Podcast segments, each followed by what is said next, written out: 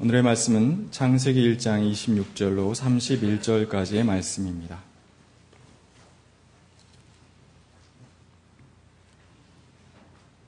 하나님이 말씀하시기를 우리가 우리의 형상을 따라서 우리의 모양대로 사람을 만들자. 그리고 그가 바다의 고기와 공중의 새와 땅 위에 사는 온갖 들짐승과 땅 위를 기어다니는 모든 길 짐승을 다스리게 하자 하시고 하나님이 당신의 형상대로 사람을 창조하셨으니 곧 하나님의 형상대로 사람을 창조하셨다. 하나님이 그들을 남자와 여자로 창조하셨다. 하나님이 그들에게 복을 베푸셨다. 하나님이 그들에게 말씀하시기를 생육하고 번성하여 땅에 충만하여라. 땅을 정복하여라. 바다의 고기와 공중의 새와 땅 위에서 살아 움직이는 모든 생물을 다스려라 하셨다. 하나님이 말씀하시기를 내가 온 땅 위에 있는 씨 맺는 모든 채소와 씨 있는 열매 맺는 모든 나무를 너희에게 준다. 이것들이 너희의 먹거리가 될 것이다.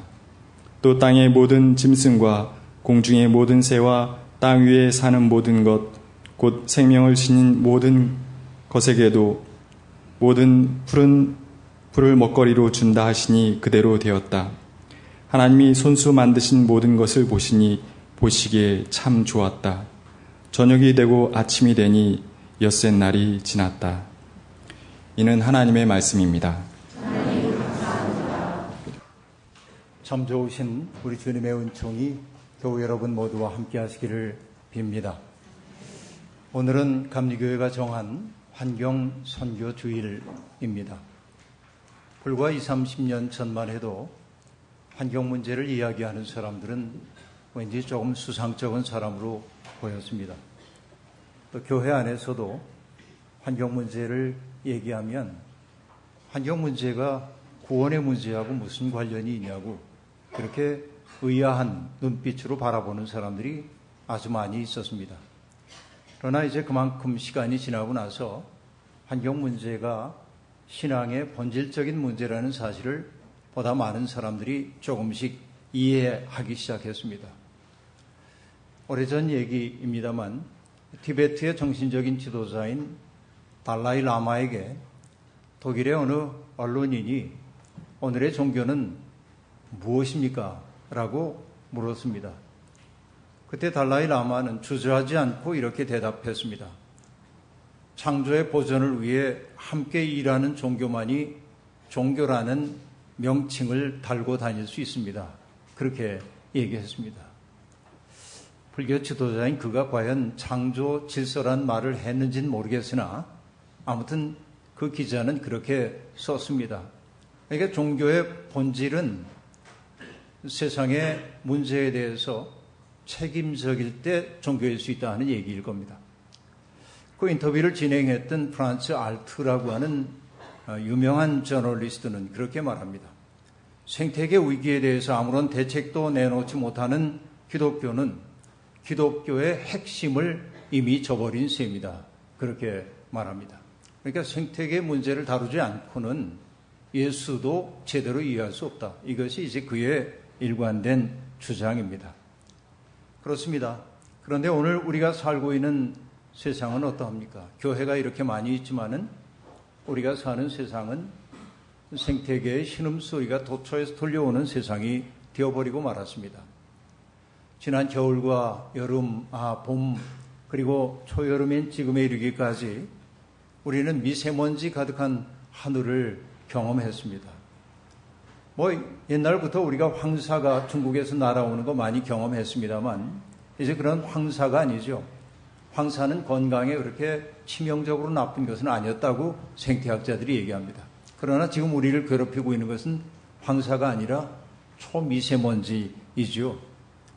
지금 한국을 뒤덮고 있는 그 미세먼지는 세계보건기구, 그러니까 WHO가 권고하고 있는 기준치의 3배 이상입니다. 그러니까 우리는 대단히 나쁜 대기 환경 속에 살고 있다고 말할 수 있겠습니다.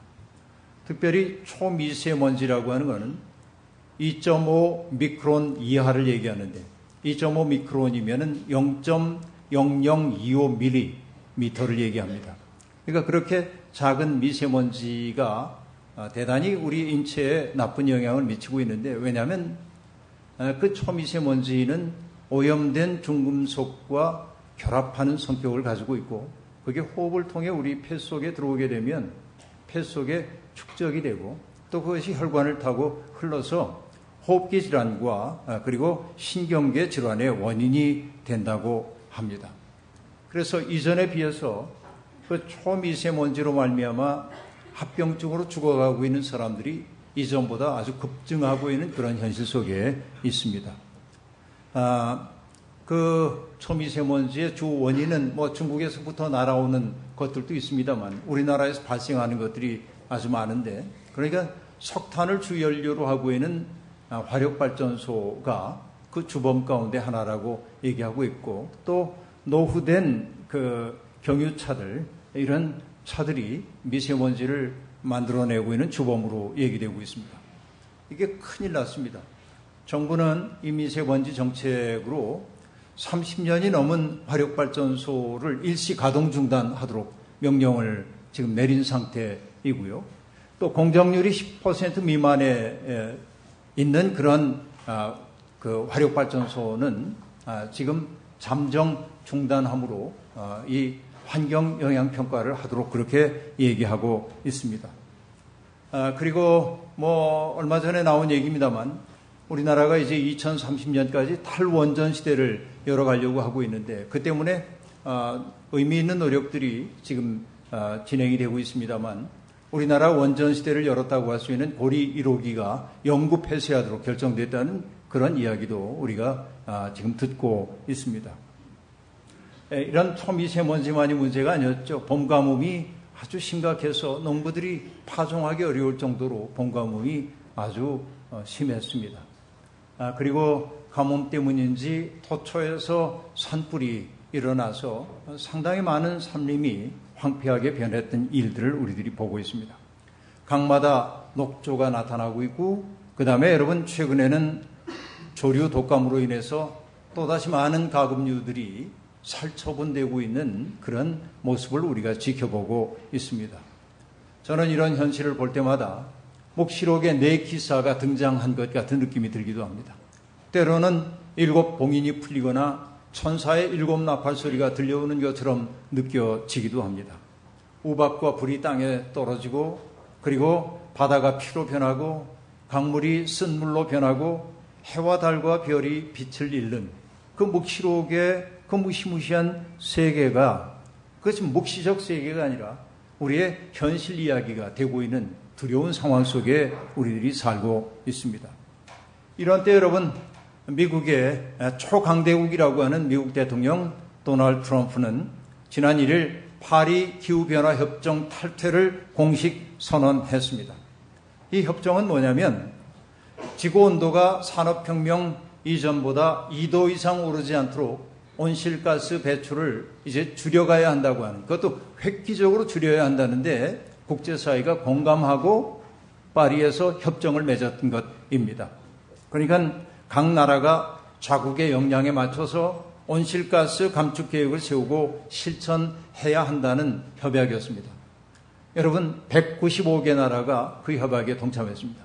심지어는 북한까지도 동참했습니다. 그러니까 이 기후의 문제가 얼마나 심각한지를 보여주는 대목입니다.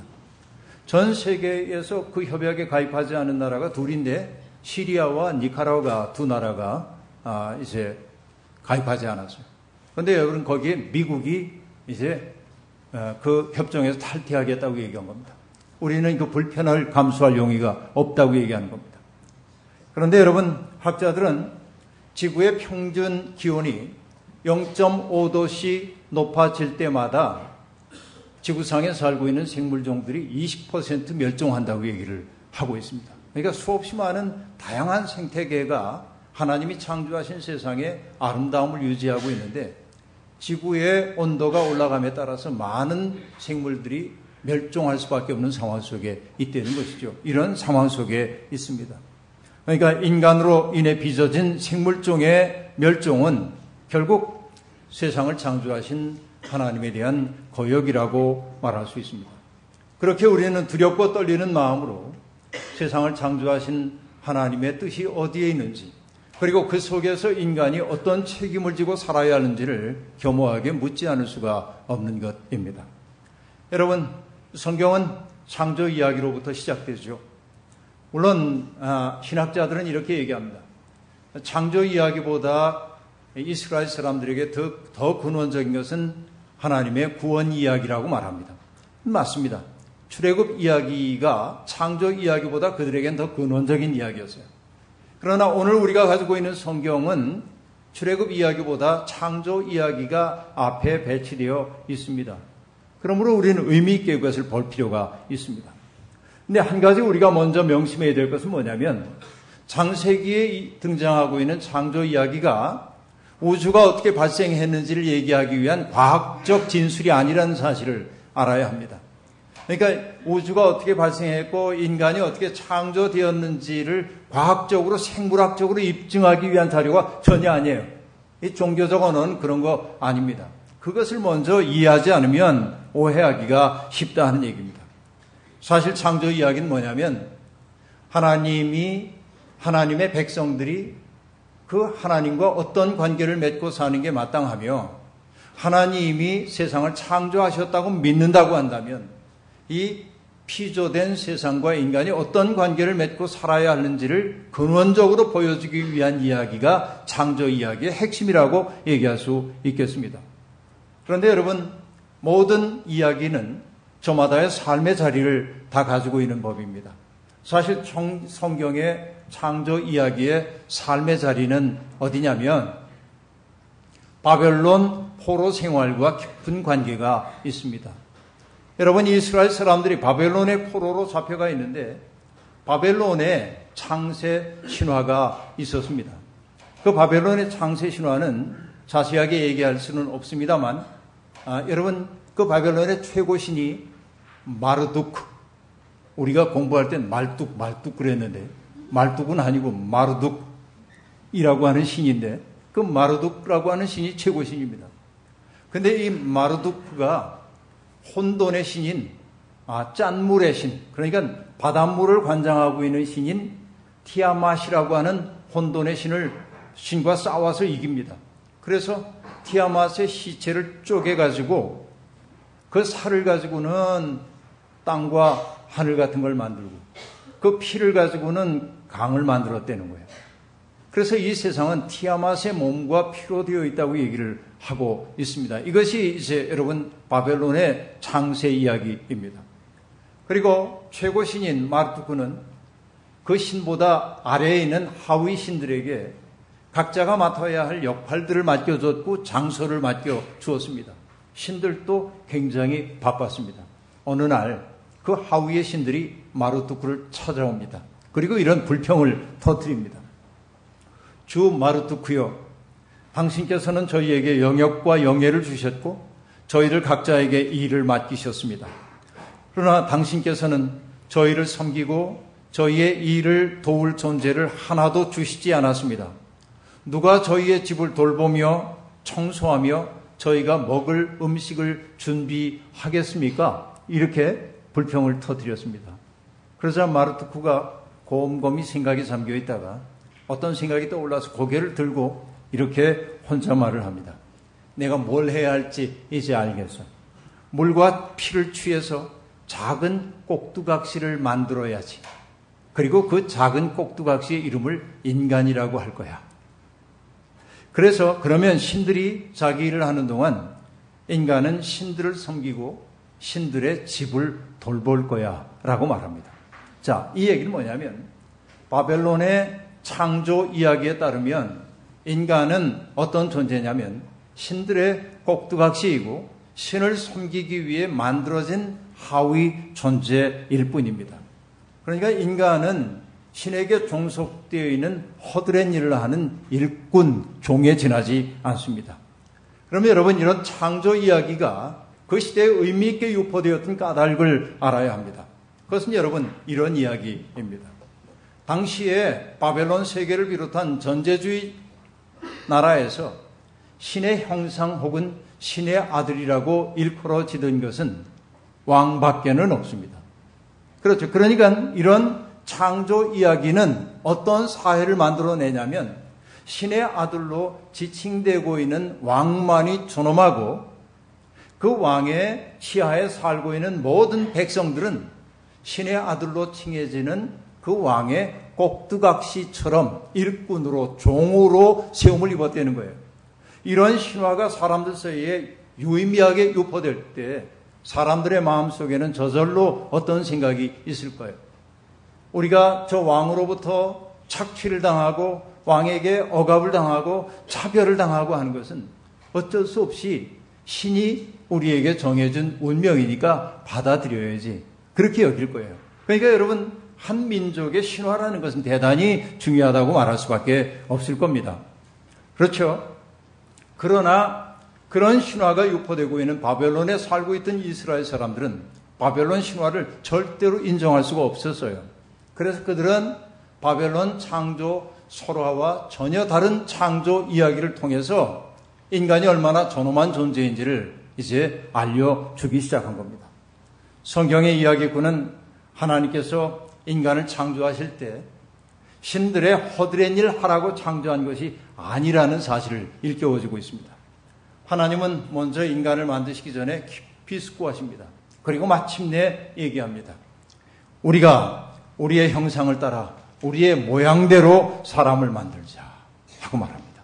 여기서 여러분 우리라고 하는 이 표현을 두고 어떤 이들은 삼위일체가 나타나고 있다고 말하기도 하지만 그건 갖다 붙인 거고 사실은 삼위일체를 말하는 게 아니고 고대인들의 세계관을 그대로 보여주는 대목인데 여러분 플라톤이라고 하는 철학자가 여러분 이데아의 세계를 얘기하는데 이 세상에 있는 것 그 모든 것들의 아주 원형적 이상이 하늘에 있다고 얘기했는데 비슷한 사고가 있는 거예요. 그러니까 여기에 왕이 그 문무 백관과 더불어 이렇게 앉아 있는 모습을 떠올리면서 사람들은 하늘 위에 앉아 계신 보좌에 앉아 계신 하나님 앞에 하나님을 돕는 문무 백관들이 있다고 느낀 거예요. 그들을 뭐라고 얘기합니까? 천군 천사들이죠. 그러니까 하나님은 스스로 그 천군 천사와 당신을 지칭할 때 우리 이렇게 얘기했다는 거죠. 그러니까 하늘의 존재처럼 만들자 그렇게 얘기했다는 겁니다. 여러분 이 얘기가 근거가 있는 얘기이죠. 여러분 엽기를 보더라도 엽기 1장과 2장에 보면 하나님의 보좌 앞에 아, 그 하나님의 종들이 시립하여 서 있는 모습이 있고 그 가운데 하나가 사탄이었죠. 그러니까 하나님이 사탄에게 묻죠. 너는 어디에 다녀왔냐고. 그래서 땅에 곳곳을 다녀왔습니다 하고 말하는 대목이 있습니다. 이사야 6장에 보면 이사야가 소명을 받는 장면이 있는데 이사야가 문득 예배 중에 환상을 보죠. 그건 뭡니까? 스랍들이 모시고 있는 존엄한 하나님을 보게 돼요. 그래서 내가 화구나 하나님을 본 자는 죽는데 내가 거룩한 분을 보았구나 하고 말하는 장면이 나옵니다. 바로 이런 대목이에요. 우리라고 하는 말은 그런 말이라고 볼 수 있겠습니다. 근데 여하튼 여러분 하나님이 인간을 창조하셨다고 얘기하는데 그때 인간이라고 번역되어 있는 단어는 아담입니다. 아직 아담이라는 이름이 명시적으로 우리말로 번역되어 있지는 않지만 사실은 하나님이 아담을 만들었다 그렇게 되어 있어요. 그러면 아담이라고 하는 이름은 인류의 첫사람을 뜻하는 고유명사이기도 하지만 인간 일반을 가리키는 보통 명사라고도 얘기할 수 있겠습니다. 자, 그러면 여러분 이게 어떤 의미인지 알 수 있겠죠? 인간을 하나님의 형상으로 만드셨다는 그 말은 어떤 의미입니까? 오직 왕만이 하나님의 아들 혹은 하나님의 형상이라고 일컬어지고 있었던 바벨론 세계에서 이렇게 얘기하는 격입니다. 당신만 하나님이 만드셨다고요? 아니야. 오늘 천대받고 있지만 오늘 비록 우리가 나라가 약해서 여기에 포로로 잡혀와 있지만 우리들도 하나님이 내신 존엄한 존재야라고 하는 얘기입니다. 그러니까 여러분 이 바벨론 전제 국가에서 모든 인간이 하나님의 형상대로 지음받았다고 하는 건 대단히 중대한 도전입니다. 그러니까 여러분 코페르니쿠스라고 하는 분이 태양이 지구 주위를 도는 게 아니라 지구가 태양 주위를 돈다고 얘기를 했었죠. 이게 코페르니쿠스의 얘기입니다. 그로부터 100년 후에 갈릴레오 갈릴레이가 똑같은 얘기를 하긴 했지만 코페르니쿠스는 여러분 위협을 받았죠. 취소하라고 위협을 받았습니다. 갈릴레오도 그랬습니다. 그러나 우린 다 압니다. 뭘 알아요? 태양이 지구 주위를 도는 게 아니라 지구가 태양 주위를 돈다는 걸 알아요.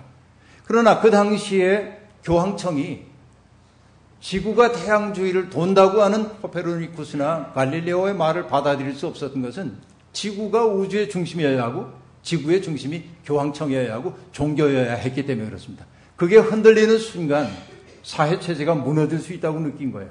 그러니까 여러분 여기에 인간이 하나님의 형상대로 지음받았다고 하는 것은 여러분 성경에 등장하고 있는 인권 선언이에요. 모든 사람이 존엄하다 그 얘기를 성경이 처음부터 하고 있다 하는 얘기입니다. 그러면 여러분 성경이 말하는 하나님의 형상은 대체 어떤 걸까요? 인간이 가지고 있는 뭐 양심, 이성 이런 능력 가지고 얘기하는 사람들도 있습니다. 물론 다 가능한 얘기입니다. 그러나 성경에서 정말 우리가 봐야 될 것은 하나님이 인간을 당신의 형상으로 만들었을 때 인간은 뭐 하는 존재냐면 하나님과 말을 주고받는 존재예요. 하나님이 말을 건넬 때 응답할 수 있는 존재입니다. 다른 피조물들은 하나님과 대화하지 않습니다. 오직 인간만이 하나님과 대화합니다. 하나님이 질문을 할 때 대답해야 합니다. 하나님이 뭔가를 시킬 때 거기에 응답해야 하는 것이 인간이에요. 인간의, 인간이 하나님의 형상이라고 하는 것은 하나님과 대화하며 자기의 삶을 갖고 가야 하는 존재라는 뜻이 그 속에 담겨 있다 하는 얘기입니다. 그렇죠. 근데 여러분, 흥미로운 사실 하나 있습니다. 여러분 발견했는지 모르지만, 뭐 창조 첫날, 둘째 날은 그 얘기 안 나옵니다만, 땅에서 움돋는 푸른 채소들이 나올 때부터 하나님이 만든 세상을 보고 뭐라고 얘기하냐면, 하나님 보시기에 좋았다. 이런 말이 나오죠. 반복해서 나옵니다. 하나님의 창조물을 보고 하나님이 기뻐하시는 대목이 나옵니다. 그런데 여러분, 인간이 스스로 자부심을 갖길 뭐라고 얘기해요? 인간이 창조의 면류관이라고 얘기하죠? 그런데 인간을 창조하신 다음에 하나님이 기쁘셨다, 보기에 좋았다 그 말 없어요. 그동안 여러분 성경 보면서 거기에 있을 거라고 지레 짐작했을지도 몰라요. 그러나 인간 만들고 하나님 보기에 좋았다 그 말 없어요. 분명히 없어요. 여러분 하나님 보시기에 좋았다 그 말은 히브리어 의미로 얘기하자면 이것이 선이다 그런 의미로 번역될 수 있어요. 그러니까 만들어진 세상은 그 자체로 선합니다. 그러나 하나님은 인간을 자유를 주셨어요, 인간에게. 어떤 자유를? 하나님의 뜻에 예라고 말할 수 있는 자유도 주셨고, 아니오라고 말할 수 있는 자유도 주셨어요. 이게 하나님의 인간을 만든 방법이에요. 그러므로 인간은 그 자체로 선하지 않아요. 어떨 때 선합니까? 하나님의 뜻에 대해서 우리가 의도적으로 yes라고 얘기할 때 선한 거예요. 그러니까 아직은 인간을 보고 아름답다고 얘기 안 한 거예요. 이게 여러분 굉장히 중요한 의미를 가지고 있는 겁니다. 물론 하나님은 당신의 형상대로 지음받은 인간이 하나님의 뜻을 따라 살기를 기대하고 계십니다. 다시 말하면 인간은 스스로의 삶에 대해 책임을 지면서 하나님의 뜻에 대한 아멘이 되기를 하나님은 바라고 계시다 하는 얘기죠. 어쨌든 하나님의 창조 행위, 인간 창조한 건 하나님의 모험이에요. 왜냐하면 이놈의 인간이 자유를 가지고 지 마음대로 하기 때문에 그래요. 근데 하나님이 인간을 만드신 다음에 뭘 했다고 얘기합니까? 그에게 복을 주십니다. 근데 이때 복은 우리가 생각하는 완제품으로서의 복이 아니에요. 여러분, 성공, 행복, 물질적 풍요로움, 이것을 사람들이 복이라고 생각하지만 하나님이 인간에게 주는 복은 완제품이 아닙니다. 가능성으로서의 복입니다. 이중적 복이 인간에게 주어졌는데 그 첫 번째 복이 뭐냐면 생육하고 번성하여 땅에 충만하라. 이것이 하나님의 복이에요. 축복이에요. 복을 빌어줬잖아요.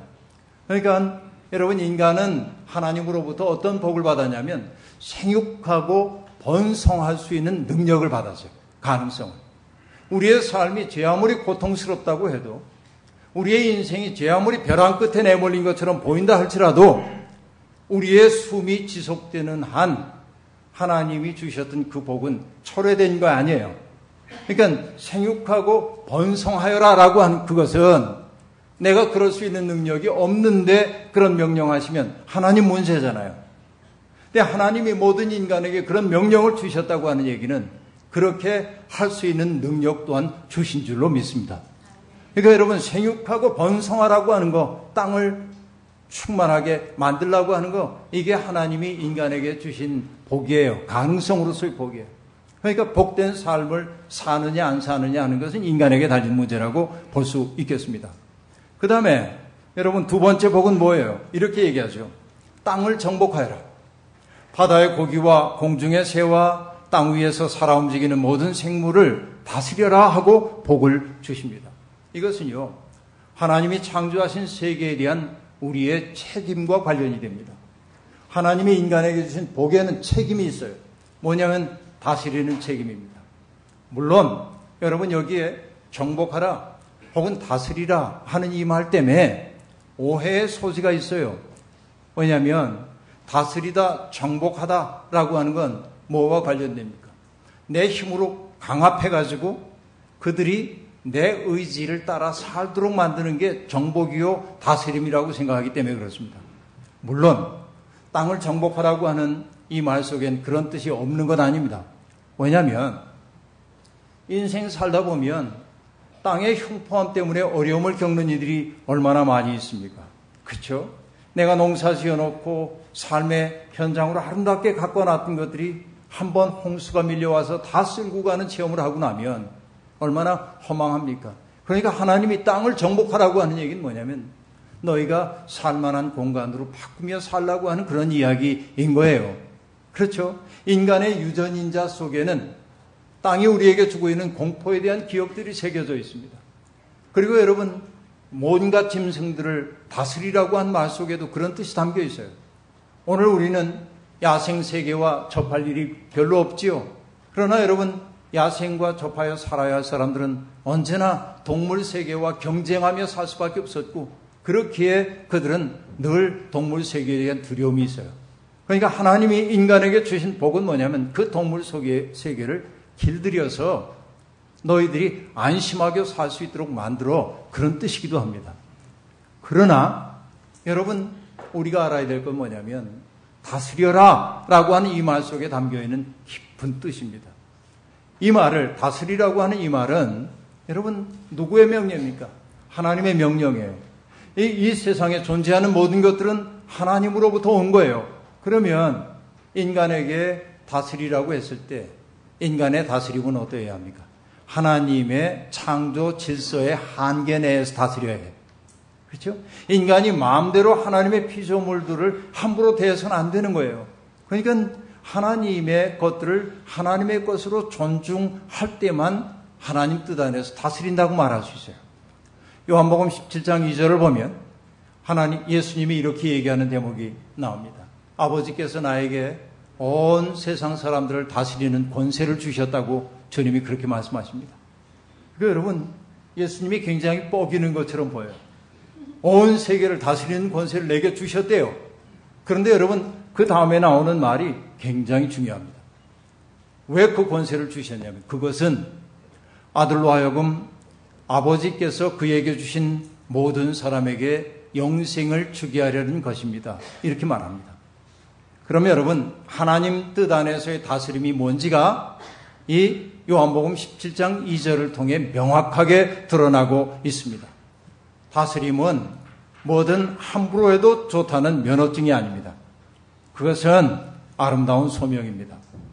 예수님은 당신 앞에 나타난 모든 사람들을 하나님께서 보내신 존재로 여겼고 세상의 인력에 속절없이 끌려다니는 사람들을 해방하여 하나님의 신백성이 되게 해주셨습니다. 그리고 주님은 당신에게 맡겨진 사람들을 위해 당신의 생명까지 내주셨습니다. 여러분, 예수님은 이렇게 말씀하셨죠. 나는 양들이 생명을 얻고 또 더 넘치게 얻게 하려고 왔다. 선한 목자는 양들을 위하여 자기 목숨을 버린다. 그렇게 얘기합니다. 이것이 진정한 다스림입니다. 여러분, 우리 제 전임자였던 담임 목사님 박정호 목사님이 이런 말씀 하셨던 기억이 납니다. 목회자들이 찾아오면 그 목회자들이 하는 말이 맹랑하면 그 목사님이 이렇게 말씀하셨어요. 이 사람아, 주님이 양들을 먹이라고 그랬지 언제 양들을 먹으라고 그랬나? 목회자들의 태도를 꾸짖는 얘기를 그렇게 하셨어요. 그러니까 다스림이라고 하는 게 뭔지를 여러분 이 요한복음 17장 2절이 분명하게 얘기하고 있어요. 진정한 다스림은 뭡니까? 양들을 위해 선한 목자는 자기 목숨 내놓는 거야. 그러면 여러분 피조 세계를 다스리라고 하는 그 뜻은 어떤 뜻입니까? 피조 세계가 자기의 몫의 생명을 풍요롭게 누리도록 그렇게 노력해야 돼. 이게 인간의 책임이라고 하는 얘기인 것입니다. 하나님의 형상으로 지음받은 인간들이 해야 할 일, 그것은 바로 하나님이 창조하신 세상이 풍요롭게 생명의 노래를 부르며 살 수 있도록 만드는 거예요. 이것이 인간다운 삶이라 하는 얘기입니다. 여러분, 세상에 있는 모든 생명은 서로 연결되어 있습니다. 내가 누군가를 파괴하는 순간 파괴된 그것이 우리의 삶을 파괴하도록 되어 있어요. 인간이 자연을 파괴하자 자연의 역습이 시작됐죠. 이게 오늘 우리가 겪고 있는 현실이에요. 문명의 전환이 일어나야 할 때입니다. 더 많이 더 편리하게를 모토로 하고 있는 소비사회는 몰락을 향해 비탈길을 내리달리는 돼지떼와 다를 바 없습니다. 우리가 정말 믿는 사람이라면 그 무모한 소비의 열정에서 벗어나야 합니다. 여러분, 제가 늘 마음속에 새기고 있는 노자 도덕경 구절이 있는데 59장에 나오는 얘기입니다. 첫머리가 이렇게 시작되죠. 치인사천 막약색 그렇게 얘기합니다. 사람을 다스리고 그리고 하늘을 섬기는 데는 아끼는 것보다 나은 것이 없다. 그렇게 얘기합니다. 그래서 뭔가를 아낀다는 건 물질만 아끼는 게 아니고 사람도 아끼고 자연도 아끼고 모든 것들을 아낄 때 그것이 뭐로 된다고 하냐면 그것이 진리에 다다르는 길이고 그렇게 살게 될 때 그 삶을 덕스럽다 말한다 말이죠. 그렇게 얘기합니다. 여러분, 오늘 기독교인들에게 주어져 있는 삶은 바로 그런 삶입니다. 오늘 우리 시대를 사로잡고 있는 난폭한 열정을 바로잡기 위해서 여러분 물질뿐만 아니라 나와 만나는 사람들 하나하나를 내게 주어져 있는 인생의 기회를 아낄 줄 알아야 돼. 그렇죠. 이것이 우리에게 주어져 있는 소명이라고 말할 수 있겠습니다. 아끼고 또 아낄 때 하나님은 틀림없이 우리에게 삶의 기회를 주십니다. 먹을 거리를 허락해 주신 하나님이 우리의 삶을 보장해 주시리라고 생각합니다. 그런데 여러분 오늘 본문 마지막 구절을 읽어야겠습니다. 이렇게 얘기합니다. 하나님이 손수 만드신 모든 것을 보시니 보시기에 참 좋았다. 저녁이 되고 아침이 되니 엿새 날이 지났다라고 말합니다. 여러분, 하나님이 보시기에 좋은 세상. 그것은 하나님의 뜻대로 모든 피조물들이 자리를 잡는 그 세상이었습니다. 그런데 이 31절에 한 구절이 더 있죠. 참 좋았다 했습니다. 참 좋았다. 어떨 때일까요? 여러분, 자유를 위임받은 인간이 하나님의 뜻을 따라서 세상을 아름답게 다스릴 때, 인간이 인간으로서의 역할을 다할 때, 그 세상이 참 보기에 좋은 세상입니다. 그래서 우리는 묻지 않을 수 없습니다. 오늘 주님, 우리가 살고 있는 이 세상 하나님 보시기에 어떠하십니까? 이게 오늘의 설교 제목입니다. 보시기에 어떠하십니까? 여러분, 이 질문 앞에 우리는 서 있습니다. 하나님 보시기에 참 좋은 세상 이루기 위해 우리는 부름받았습니다. 생명을 풍요롭게 하기 위해 노력하게 될 때, 주님은 우리를 통해서, 그래, 너희들 덕분에 세상이 볼만하게 변하는구나. 이렇게 말씀하실 줄 믿습니다. 우리가 할 수 있는 일 너무 적습니다. 하지만 우리의 작은 시작을 하나님은 귀히 여기셔서 우리의 헌신을 통해 당신의 세계를 아름답게 빚어가실 줄로 믿습니다. 이 아름다운 소명에 기쁘게 동참하는 우리가 되기를 주의 이름으로 축원합니다. 아멘. 거듭의 기도 함께 드리겠습니다. 하나님 복된 생명을 우리에게 허락하여 주시고 우리가 이 땅에 사는 동안도 은총의 날개 가운데 우리를 품어 안아 주시니 감사합니다. 그러나 우리는 이 세상에 보냄을 받고도 왜 보냄을 받았는지 잃어버린 채 살고 있습니다. 하나님 메시지를 잃어버린 메신저처럼 살고 있는 것이 우리의 삶입니다. 주님 오늘 깨우쳐 주시니 감사합니다. 하나님이 만드신 아름다운 세상을 참 아름답게 만드는 것이 우리에게 주어져 있는 책임임을 깨달았습니다. 우리가 그렇게 살 수 있는 능력 우리에게 더하여 주시고 하나님 뜻 안에서 삶으로 우리의 삶이 풍요로워짐을 날마다 기뻐하며 살도록 우리와 동행해 주옵소서 예수님의 이름으로 기도하옵나이다. 아멘.